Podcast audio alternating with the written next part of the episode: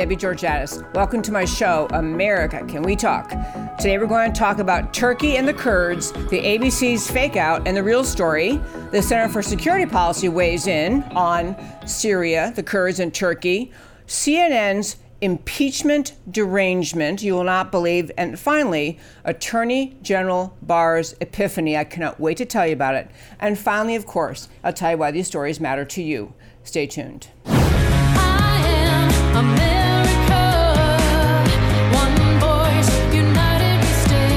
Debbie Georgatos, host of America Can We Talk, is an author, attorney, and political analyst whose mission is to inspire the American political conversation about preserving liberty in the best country on earth.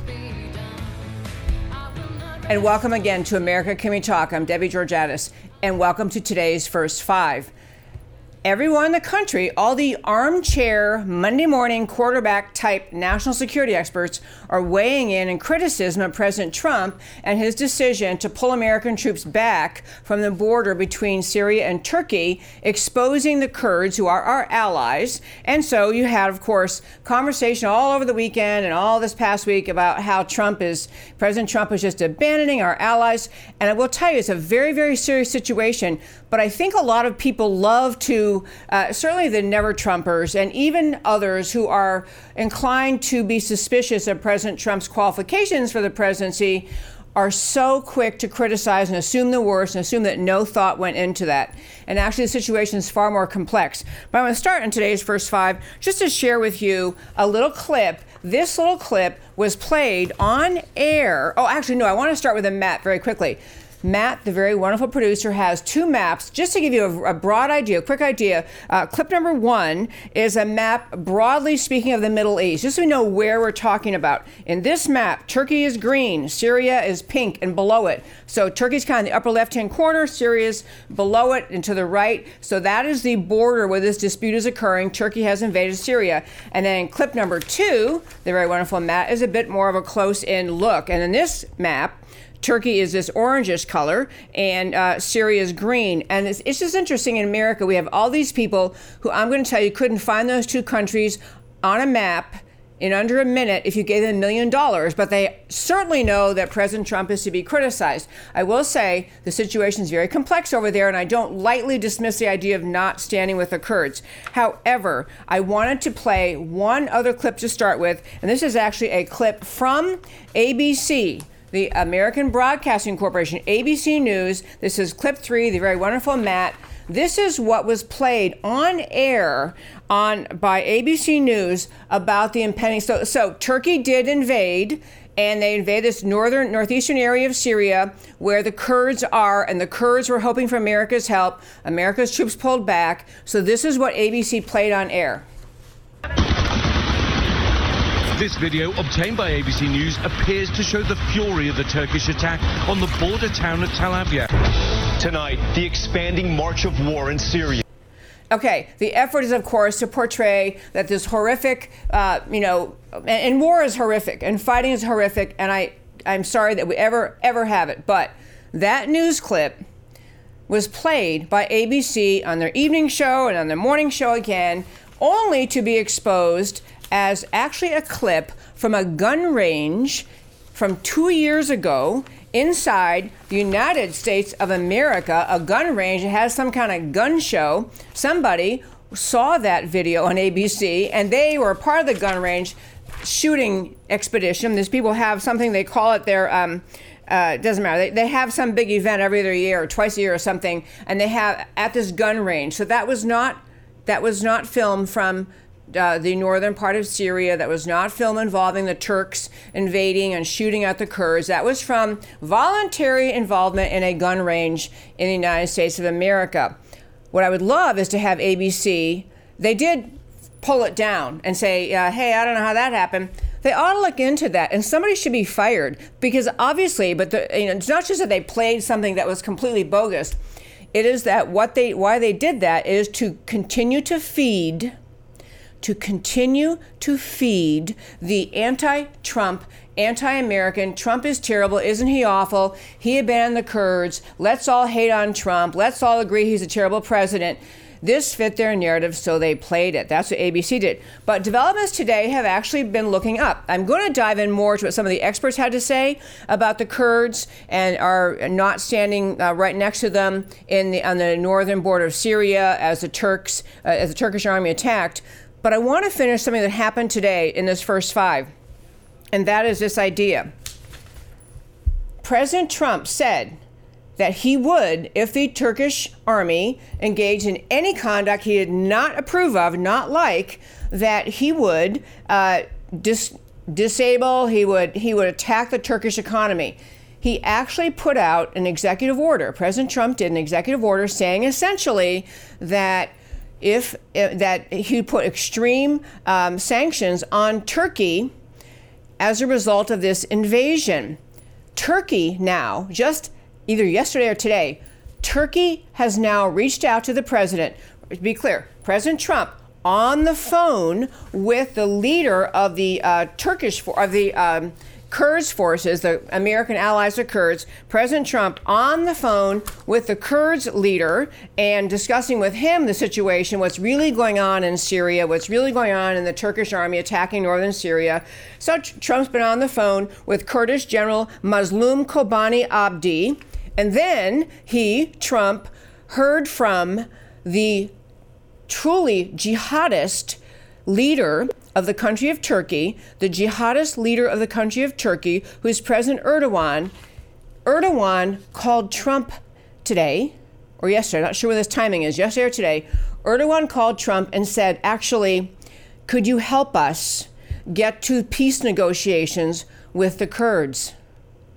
So instead of Trump having just, you know, foolishly emboldened the Turkish leader, Trump's actions of both pulling back our own troops, so saving American lives, but also at the same time putting on sanctions on Turkey, and also some of the European uh, Union allies are talking about sanctioning Turkey.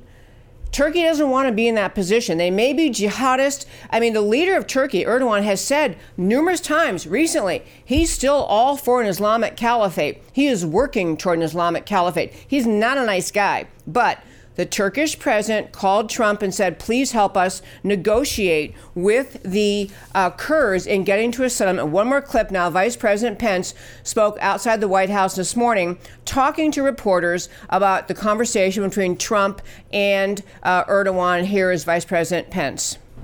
President Trump was very direct with President Erdogan on that point and received a firm commitment from President Erdogan that there would be no attack against the city of Kobani. Uh, today, the president also met with Senator Lindsey Graham, uh, who was present when the president signed uh, an executive order implementing a new range of sanctions against Turkey. Uh, but again, uh, to be very clear, the president of the United States called uh, on the president of Turkey to stop the invasion, to enact an immediate ceasefire, and to begin negotiations uh, with Kurdish forces uh, in Syria. Uh, and the president has directed me uh, to lead a delegation to Turkey to begin those discussions about how we can bring we can bring this violence to an end. And there you have Vice President Pence. So at least as where it stands today, the Turkish government, Erdogan, seems to want to get to the negotiating table with the Kurds asking for America's assistance. So this is at least at this point has had a good outcome.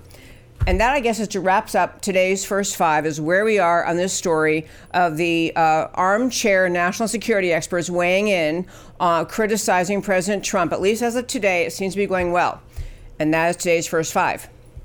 Turning now, we have joining us online, I believe we have Frank Gaffney online. I'm going to tell you a bit about him. The reason I want him to join us today is because if there's anyone I trust in Washington, D.C. as an actual national security expert, years and years of involvement in national security policy in Washington, D.C., he is the founder and the executive chairman of the Center for Security Policy. Uh, he has also um, worked in uh, a variety of places in government, starting with back in the era of uh, President Reagan, when President Reagan was dealing with the threat of the communist expansion mode and the idea of working against communist expansion uh, against Russia this gentleman we have joining us now, Frank Gaffney, was part of that idea of understanding the breadth of the warfare needed to challenge communism. He's brought his tremendous national security background to the uh, fore in the in his work in the Center for Security Policy. A, a, just a, a, tremendous expert with respect to national security policy. So I want to ask him. I actually need to make sure. Do we have Mr. Gaffney online?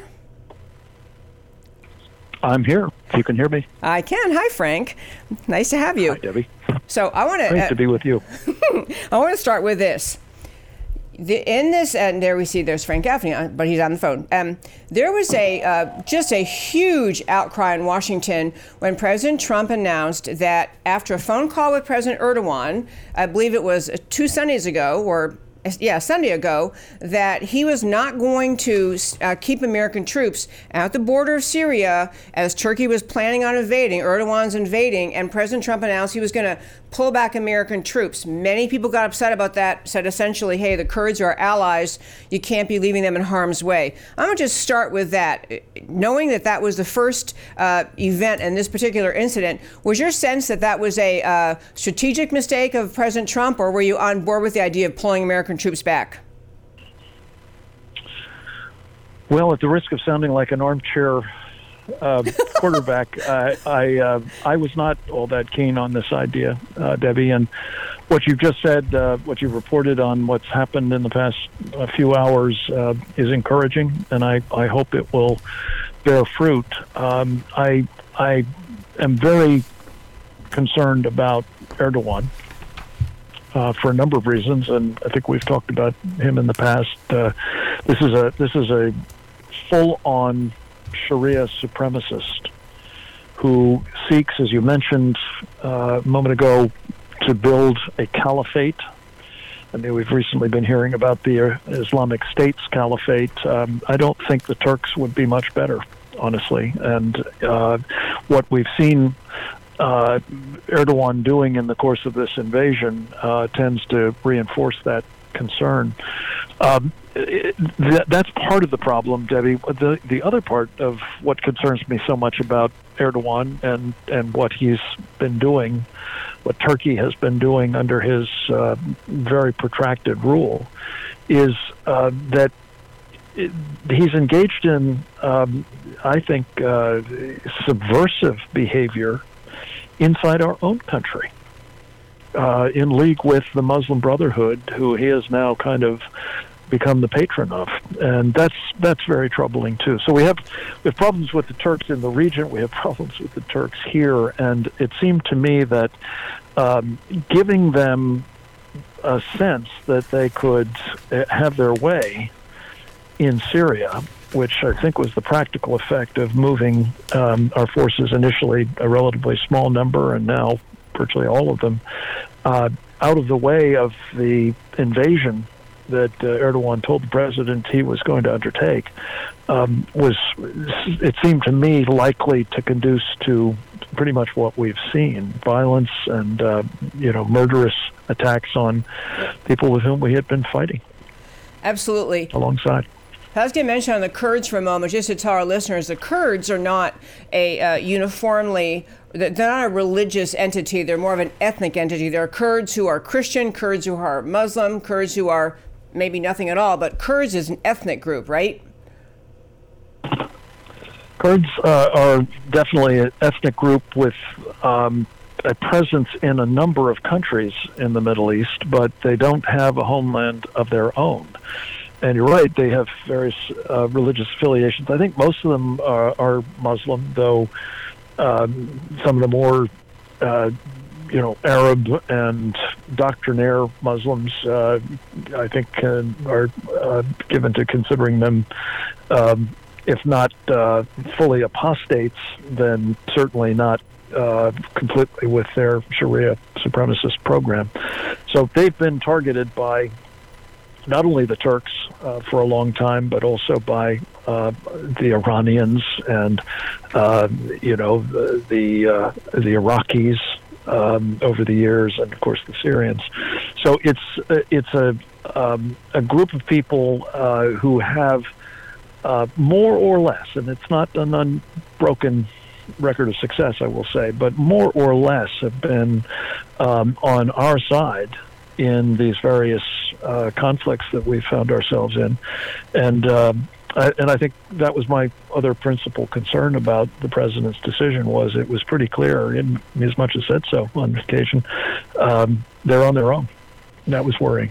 Right, and Kurds actually, to be clear, were considered especially we were we Americans grateful for them because they were helping America and our forces in weeding out ISIS. I mean, the, our big the big accomplishment of the Trump administration was to get aggressive against ISIS, and Kurds fought on our side. You want to expand on that? All they, they were very involved in helping uh, helping root out ISIS to the extent it's been done. Yeah, look, they weren't just doing it for us. The the guys in ISIS, as I say, were among those Sharia supremacists who didn't have much use for the Kurds, uh, but um, they were uh, willing to serve as kind of the ground forces for um, the president's efforts to eliminate the ISIS caliphate. And uh, you know, you've I'm sure been hearing stories. I'm sure your audience has as well of uh, the sentiments of some of our special forces personnel in Syria who had, in fact, found uh, they were very robust, um, often, in fact, uh, decisive comrades in arms in the fight against ISIS, and um, felt very unhappy about uh, abandoning them to their fate, which, uh, in the hands of either the Turks um, or uh, the Iranians uh, or ISIS, and perhaps even the Syrian government, uh, was not likely to be a very happy fate. Absolutely. And I want to talk about Turkey for a moment. We're speaking with Frank Gaffney, the founder of the Center for Security Policy. And with respect to the country of Turkey, uh, it is an astonishing thing. You mentioned Erdogan having uh, encouraged the caliphate. He's talked many times recently encouraging uh, jihad against the Kurds, Cyprus, Greece, the Balkans. Um, he talks about openly about wanting to reestablish the Ottoman Empire he gives he, this, this is not a vague, dubious concern that Erdogan, the head of Turkey, would like to establish the Islamic Caliphate. He, he's just a he's a jihadist who gets to run a country. So here's our the other issue about it that I want to ask you your thought about it is so Turkey is a member of NATO. That was a perhaps unwise decision, but part of our American commitment in NATO is to defend our NATO partners. So, I it put the American a little bit of a, a tough position because Turkey's part of NATO, and Erdogan told us ahead of time he was going to do this allegedly small little incursion. So does this make you? Th- I mean, I, I, don't know. I guess I have a bunch of questions, but number one, should Turkey even be part of NATO? And number two, does our is our support of NATO mean that we were in any way restricted from fighting against the Turkish invasion into Syria? Well, these are important questions, Debbie. Uh, Turkey, um, at the time, when they were admitted to NATO uh, was a huge asset to the alliance. Um, they had the largest army uh, in NATO, second only to our own. Um, it was disciplined. It was uh, quite um, uh, powerful. Uh, the Turks are very, very, um, shall we say, vicious fighters.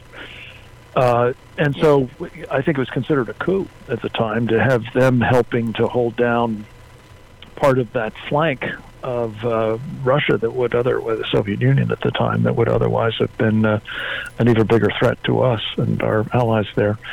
Um, the problem has, as you said, Debbie, been that uh, in the past decade or so, um, this country, uh, which had been quite solidly in our camp, um, a secular Turkish uh, Muslim country, but uh, run by principally the military, or uh, at least uh, governments that were uh, willing to adhere to the Constitution or or the program that was laid out um, shortly after World War One by uh, the founder of modern Turkey, Ataturk, which which was deliberately designed not to uh, have it be a Muslim state, an Islamic state.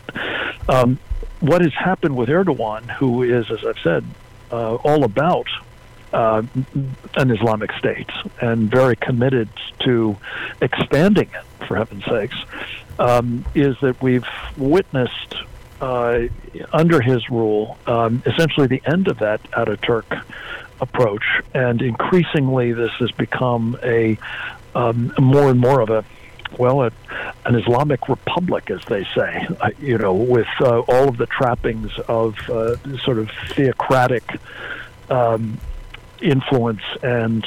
Uh, you know, the secular stuff is over the side. People who don't want to be, um, you know, living under Sharia law are uh, persecuted and uh, it, it's it's gotten to be less and less of an ally all the time. In fact, we've published a book at the Center for Security Policy, which people can get for free as a PDF if they'd like to at uh, securefreedom.org, entitled "Turkey Ally No More." Yep. And it's a collection of essays that just describe why that's so. This is the problem, and unfortunately, just quickly, there's no way under the NATO rules to expel a member state from it. Um, if there were, I think we would have already probably started taking actions against the Turks.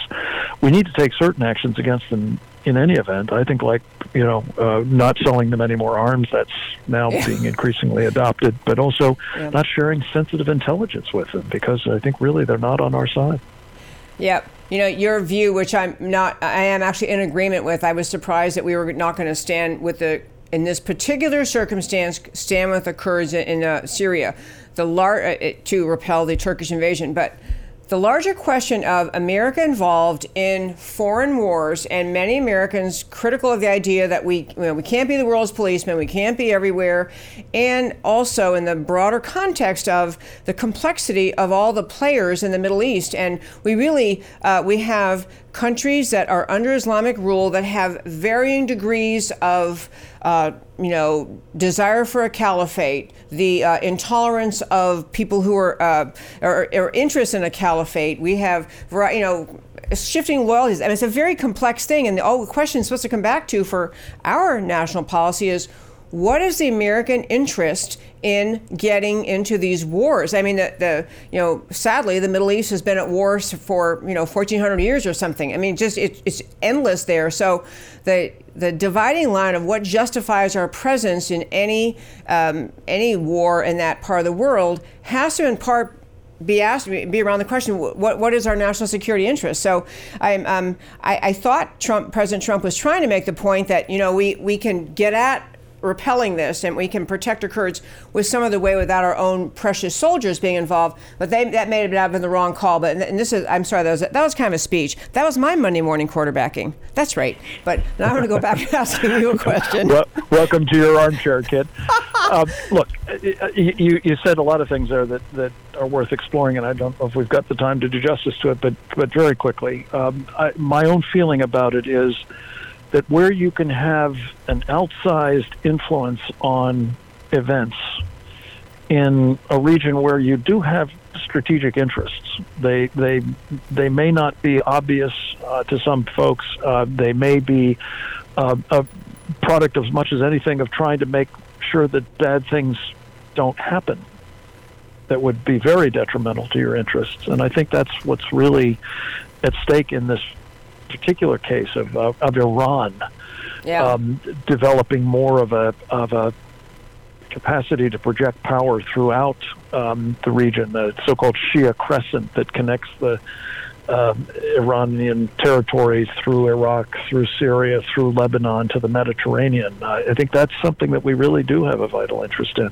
I think we have a vital interest in containing what the Russians are up to there, and what we were able to do with something on the order of a thousand men and women on the ground.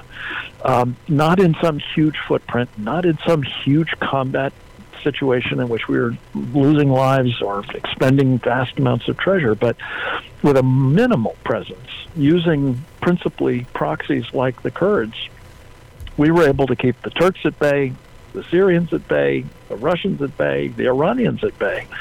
That was a heck of a deal yeah, I think, yes. and and the kind of thing that I think most Americans, if they even knew we were there at all, um, would not have been, you know, objecting to. Um, it, it, uh, unlike, you know, immense amounts of personnel and treasure and equipment in engaged in some sort of occupation of a country that has no interest in us being there and is unlikely to behave better um, because we are making that investment in them. Um, and, and Afghanistan and Iraq and, and uh, you know, uh, arguably you know other places in uh, in that region come to mind as as places where you don't want to be fighting um, major ground wars. That's for sure. But I will say, uh, as a as a person who believed very strongly that when we were attacked from Afghanistan, we needed to take out the Taliban. Uh, as a person who believed very strongly that Saddam Hussein was engaged in uh, not only violating the various sanctions that had been imposed upon his regime, but was working to uh, build capacity that he mm, yep. made clear he intended to use against us. We needed to remove him as well. I wouldn't have done it the way we did it in either of those cases. Um, once the the immediate uh, you know mission was accomplished uh, of getting rid of that dangerous you know actor in the case of the Afghanistan, the Taliban. In the case of uh, Iraq, is Saddam and his regime. But I would say I think that um, to the extent that uh, our presence in that part of the world, um, particularly afloat on our naval vessels, um, with a minimal land presence, with the ability to project power in the air, is a is a means of helping to manage circumstances that uh, that do matter to us, do matter to us not just someplace else, but can matter to us at home. And I think that's the kind of uh, exercise of peace through strength that President Trump has, in his best moments, said he espouses. Frank Gaffney, that was a really articulate way of saying my, my shorthand comment I was going to make to kind of wrap up was just that I want the Islamic regimes in this world that have any interest in jihad or not just regimes, but entities of all kinds in this world who think they have and they should be moving forward to create a caliphate, they're jihadists in, in mind. I want all of them afraid of America, afraid that we won't let them succeed, afraid that they, they sense our presence. So to me, any and so you you said that in a very articulate and well educated way. I'm kind of saying kind of Main Street America. I I want the bad guys, bad actors in this world afraid of us and and aware that we will fight to defend the pre- the idea of freedom in America and other places in the world because our crushing back or pushing back jihadists and Islamic supremacists over there keeps us safer over here long term. So last yeah. wrap up. Could, could, I just make one one quick point Absolutely. on that very quickly? Uh, I, I think you're right. The, the other piece of it, which I think Americans need to be clear about, those folks are by their terms, our enemies. They believe that it is Allah's will to impose Sharia worldwide, and they have to do it, and we're the principal obstacle to doing that. So, if they don't fear us, if they don't feel uh, dissuaded from trying to accomplish that, you can bet that they will be at our throats. Uh, not just against again our personnel overseas, but uh, but here at home as well. Very well said. Frank Gaffney, founder and executive chairman of the Center for Security Policy. You can find their work, many, many insightful articles full of information at securefreedom.org. And Frank, I thank you for taking time talking with us. Thanks for joining me today. It's a blessing. Thank you so much, Debbie. Talk thank you. you. So, folks, I'm telling you, I really, you know, I had many more thoughts. Obviously, we you can't cover this vast subject uh, in a short interview, but the main thing I, I mentioned earlier, and I'll close out this little segment with this this idea of armchair, you know, Monday morning quarterbacking national security experts pontificating on Twitter, pontificating on Facebook, talking as though they understand, you know, this was wrong and this was right. I, I like that Americans care and they're following the news and they but I also think the complexities of the Middle East, the complexities of the various players involved, their mission, our mission, how much our uh, we can actually as Americans genuinely say that our interests are threatened by certain groups.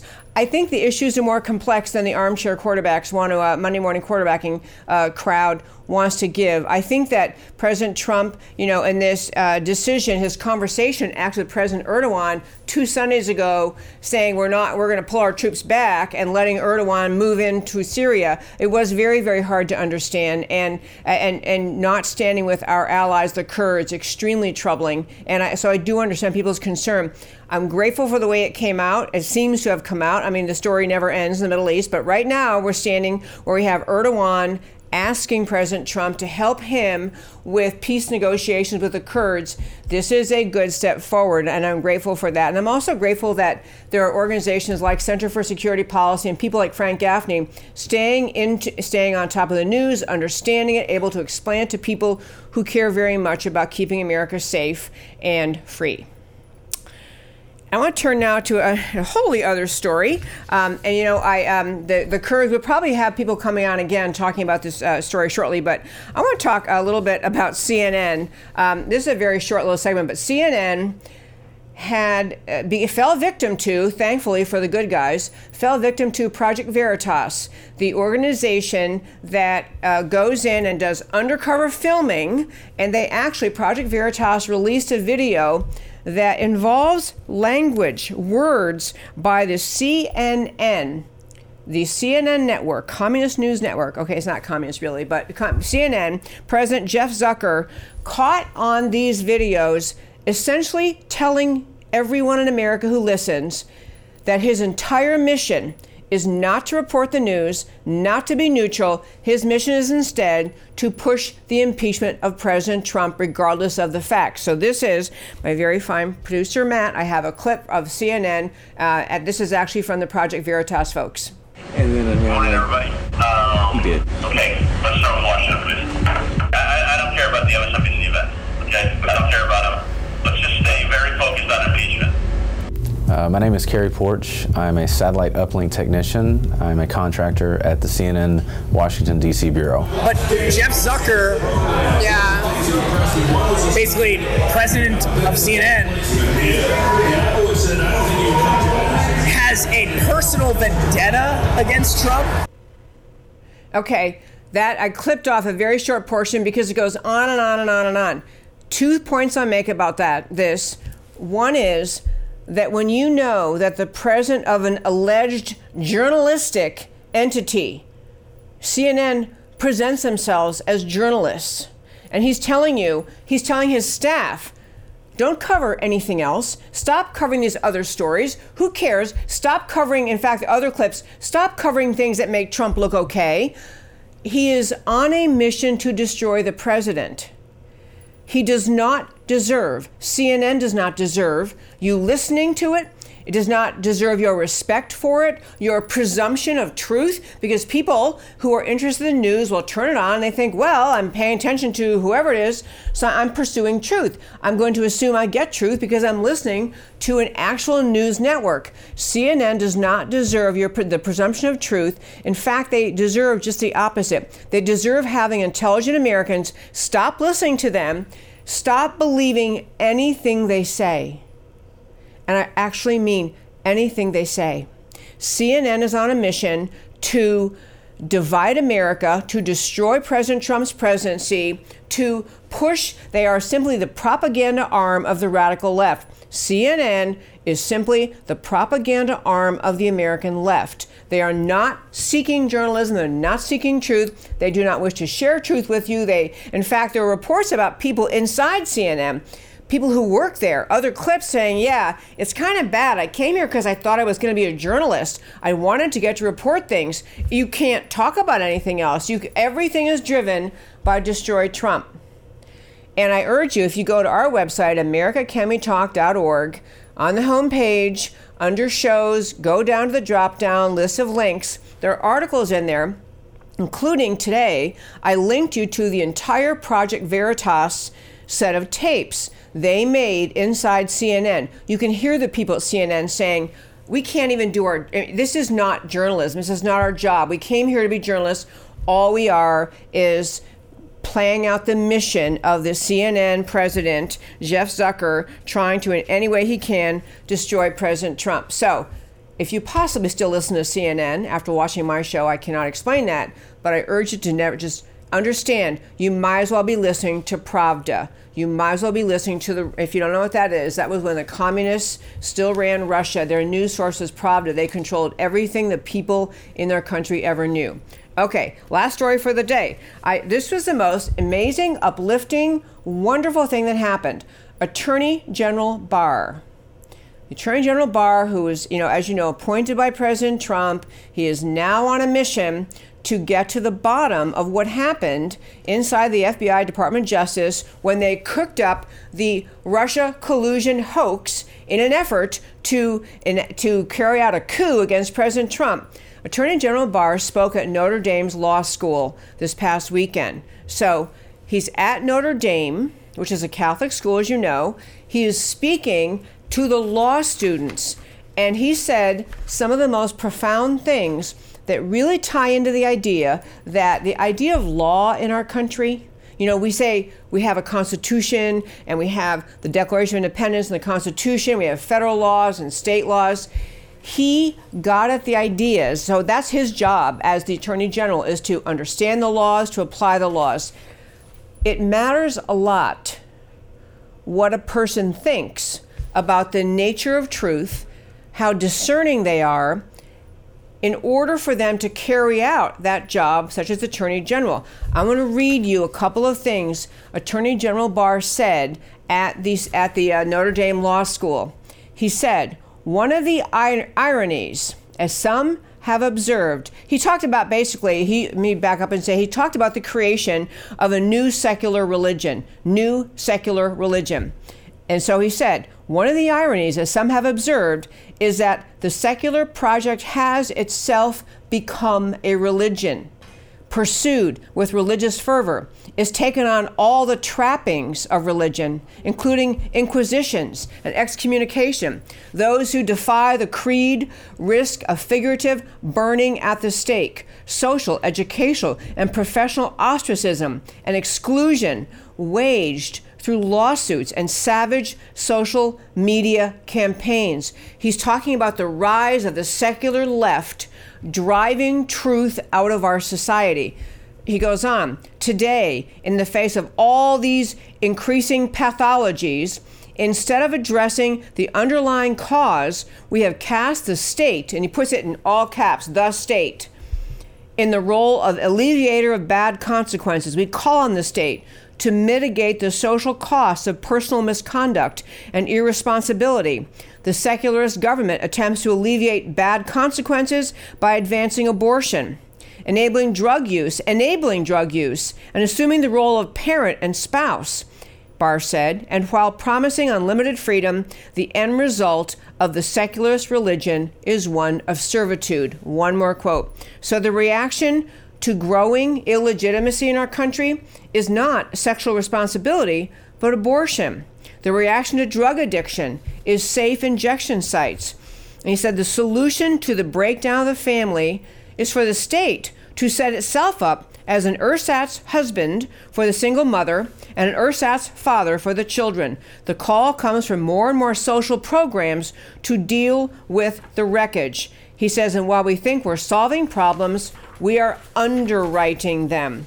We start with the untrammeled freedom and we end up as dependents of a coercive state on whom we depend. I, mean, he, it was an astonishingly profound speech he gave at Notre Dame. Astonishingly profound. Uh, he goes, he, I mean, I, I can't read the whole thing to you, but it was really very moving, very insightful, and it made me feel so grateful that this guy is our Attorney General because he's getting beyond just follow the laws. What does the federal law say? What does the federal law mean? How do I apply it in this case? He is acutely aware of the breakdown of American society, largely due to the rise of secularism, largely due to the power the American left has amassed by driving God out of public school, God out of public life, religious thought out of American culture, the mockery of Christianity, the mockery of serious faith, the rise of secularism as the secular government as the omnipotent power in this country. And he's talking about the ways in which that mindset, that secular mindset that now rules America, rules the American left, has truly destroyed families, communities, individuals' lives. We don't we we don't take responsibility for our morals. We turn to the government to solve the problems that are the outcome of the breakdown of morals. So you might imagine many, many conservatives were jumping up and down and clapping. Other people had different reactions and want to quickly share them with you. He um, his again. There's one quote I really liked. The secular project has itself become a religion pursued with religious fervor. Those who defy the creed of secularism risk a figurative burning at the stake social, educational, and professional ostracism and exclusion waged through lawsuits and savage social media campaigns. So, naturally, leftists, let me just tell a few of them New York Times columnist, Paul, the intolerable New York Times columnist Paul Krugman accused Attorney General Barr of religious bigotry religious bigotry for saying those things. Political ethicist, and this this funny column from Wall Street Journal calls him, and also a professional attention seeker, Richard Painter, tapped out a series of furious tweets calling the speech the latest episode of The Handmaid's Tale, and um, and just I mean mocking him. In fact, he says suggesting Mr. Barr isn't much of a Christian. Instead, he's more like a vintage Goebbels, the Hitler guy. He's analogizing Barr inviting America to recognize the destruction caused to our society by secularism. And this guy's reaction is to compare Barr's speech on that point to Hitler's team. And they also had MSNBC, retired Army Colonel Lawrence William Wilkerson, once chief of staff to Colin Powell. He says he told he called um, the Attorney General Barr, called him a Torquemada in a business suit, a reference to the Spanish Inquisition's Grand Inquisitor. These people cannot stand when the truth is laid out before them in a magnificent public speech by the Attorney General at Notre Dame Law School. It was it's just a really a breath of fresh air. And I, am going to go back to something um, before we're going to turn to our why it matters to you in just a second here. But the idea that American voters care about the politicians they elect, about their mindset. How do they think? How do they reason? Does faith play into their view of the world? Do they view the U.S. government as Almighty God, the, the giver and taker of wealth, the decider of who gets to keep their wealth, the governor and controller of the healthcare system? Do they see government as God? Or are they people more aligned with the idea, the traditional American idea, the importance of Christian faith, and of course, the importance of, the, of Judaism and the Jewish faith, the Judeo Christian ideas that founded this country?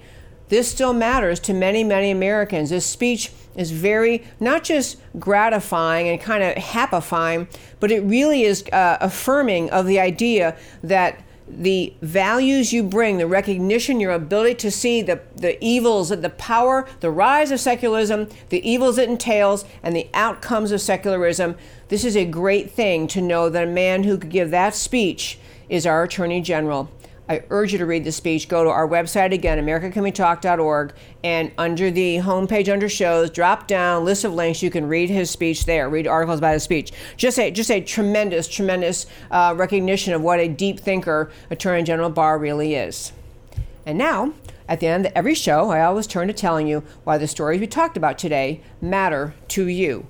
We talked in our very beginning of the show today. We talked about Turkey and the Kurds and ABC's uh, just freak out. ABC News ran video from a Kentucky firing range as if it were video from Syria in an attempt to prove immediate violence against the Kurds resulting from Trump policy. We don't even know what's true anymore. If you listen to ABC or CNN, you don't even know the stories they reported. In fact, the reports saying that a lot of what, what the mainstream media was reporting about what the Turkish invasion did were not even true.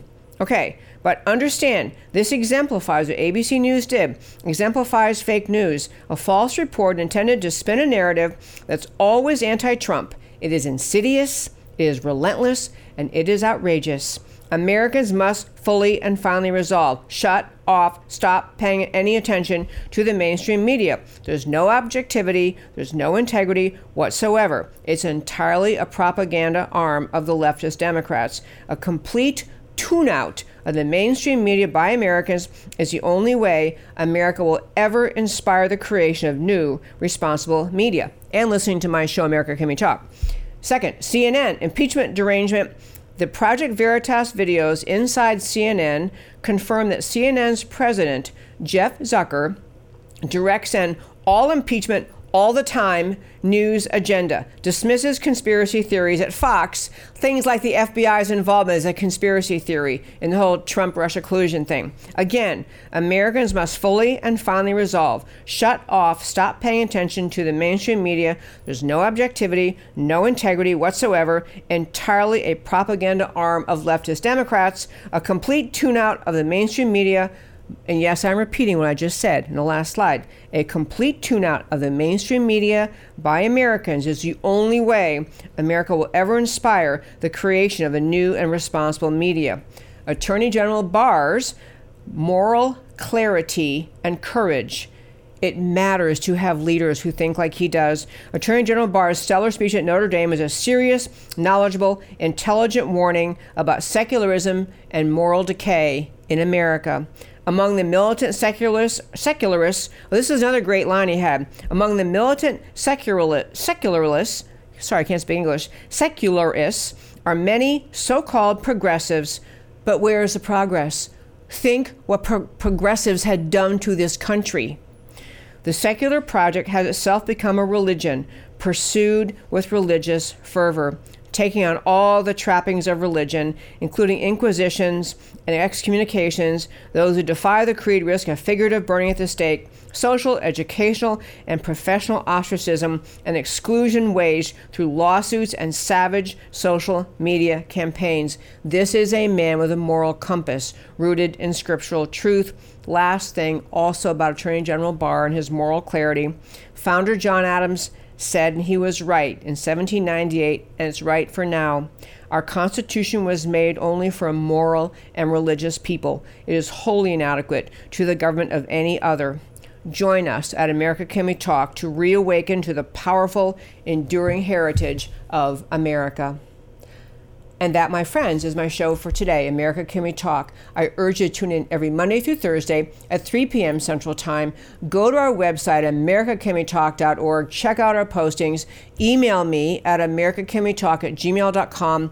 Please like our Facebook page, comment. Please follow me on Twitter at Debbie Can We Talk, on YouTube. Please subscribe. Please comment. I love the political conversation about America. I love talking about America because it's the most extraordinary, unique experiment in human liberty ever to bless this earth. I talk about America because America matters. I'll talk to you next time. America,